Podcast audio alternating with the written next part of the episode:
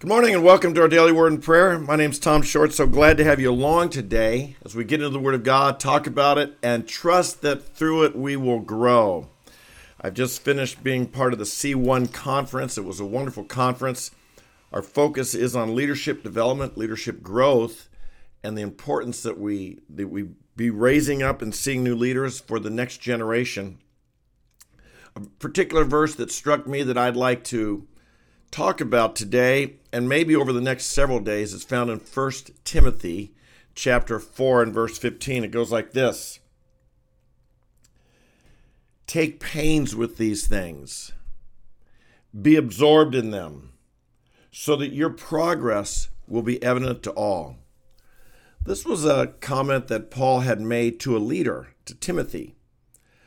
And it's a kind of challenge to think as a leader to continue growing.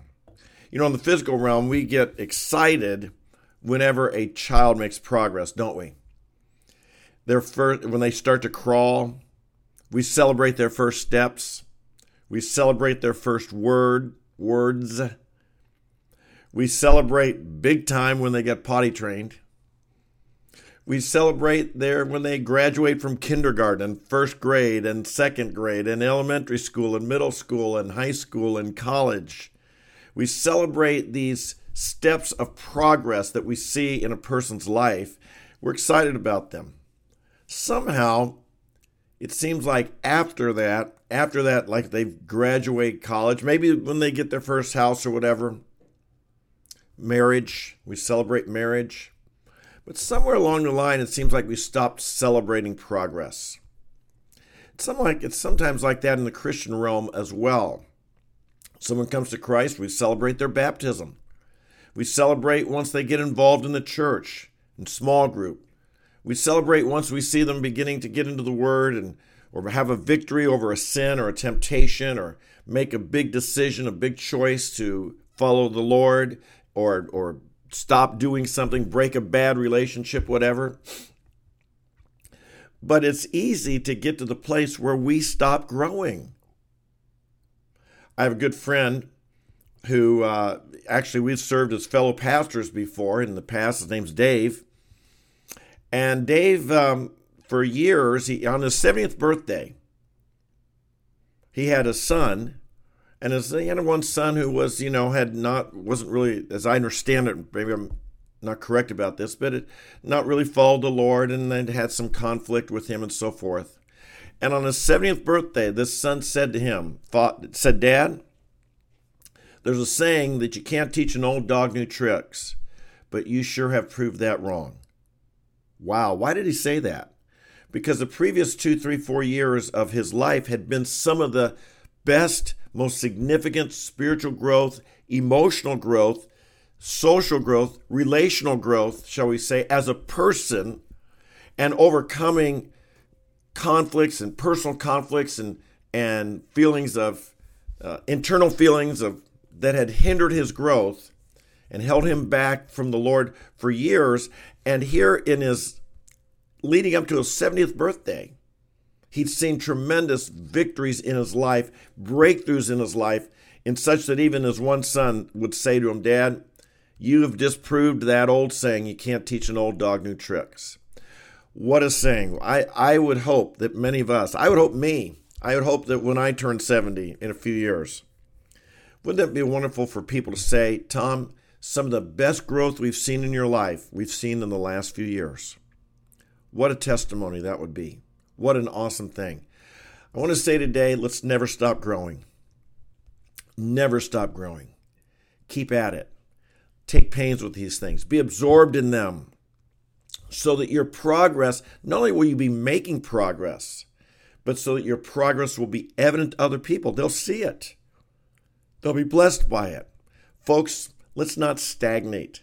Let's not get stuck in a rut. Let's not stop growing. Over the next few days, I hope to plan, uh, I hope to talk about some of the things that can, can cause us to stagnate, cause us to just, in our Christian life, let it become stale, and and reach a plateau where we don't break through anymore. But this morning what I want to stress is this. Do you expect to keep growing?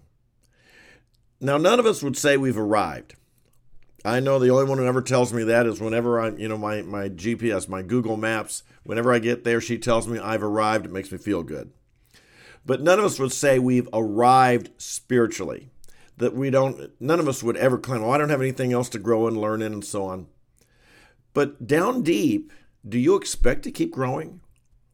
Not that you feel you've arrived, but do you feel you've reached your peak and uh, any more development or growth isn't going to happen until you see Jesus? Do you believe that you can have significant breakthroughs yet at this stage in life? Or do you think any growth at this point is just going to be small, little, you know, rounding off the rough edges or little icing on the cake? Or do you believe that there could still be significant breakthroughs in your life?